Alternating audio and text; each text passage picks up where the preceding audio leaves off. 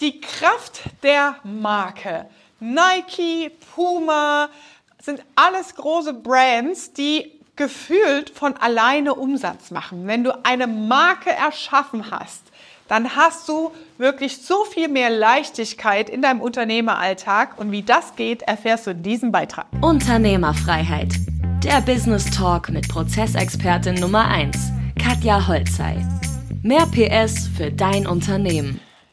Teilnehmer hat gefragt, Katja, wie schaffst du das? Wie schaffen das deine Kunden, diese Ergebnisse zu erzielen?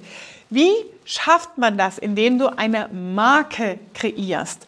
Und wie mein Kunde Norman das geschafft hat für sich in einer Branche, wo jeder sagt, ich habe Fachkräftemangel und ich finde keine Mitarbeiter und das funktioniert nicht, wie er es geschafft hat, über seine Marke, also sein Branding, Personal anzuziehen, sich abzugrenzen vom Markt und eine eigene Marke in seiner Region aufzubauen, das erfährst du in diesem Interview. Du hast gesagt, du konntest relativ zügig deine, die Stellen nachbesetzen und es war nicht so einfach. Wie hast du es gemacht? Also eine Mitarbeiterin kam mal über so ein Funnel ähm, und sonst haben sich ähm, irgendwie Leute bei uns beworben, weil sie halt mitkriegen, dass wir anders sind. Also weil wir halt viel in Seminare ähm, ähm, investieren. Unser Salon sieht ein bisschen an, also sieht anders aus. Wir haben ähm, Produkte, die es auf der Insel nicht gibt. Das sind halt auch so Sachen, Alleinstellungsmerkmale halt vorher herauszubilden und ähm, ja, die Leute kriegen es halt einfach mit und dann kommen die teilweise von alleine, auch wenn man mal ein bisschen abweichen muss von seinem eigenen Prozess und halt mal sagen muss, okay, ähm, wir unterschreiben den Arbeitsvertrag gleich und ähm, ich bilde dich noch ein bisschen aus, das kann man auch mal machen, das ist jetzt nicht so schlimm.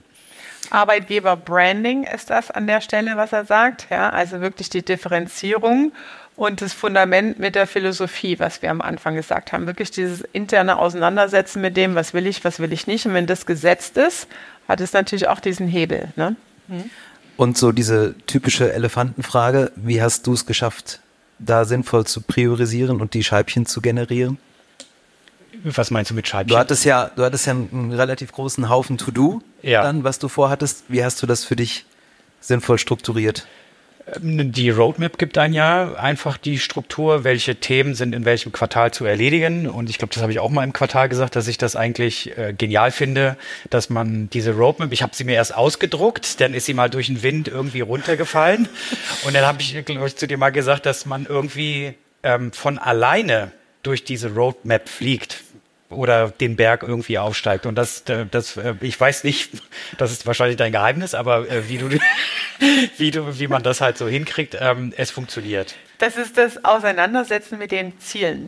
Ähm, da gibt es so einen Spruch, der heißt, du musst erstmal da gewesen sein, um es zu erreichen. Das heißt, in dem Moment, wo du dich mit den Zielen und der Strategie und dem Runterbrechen des Elefanten auseinandersetzt, hast du mental das Ziel schon erreicht und dadurch bist du selber wirklich auf diesen Weg auch programmiert. Ja?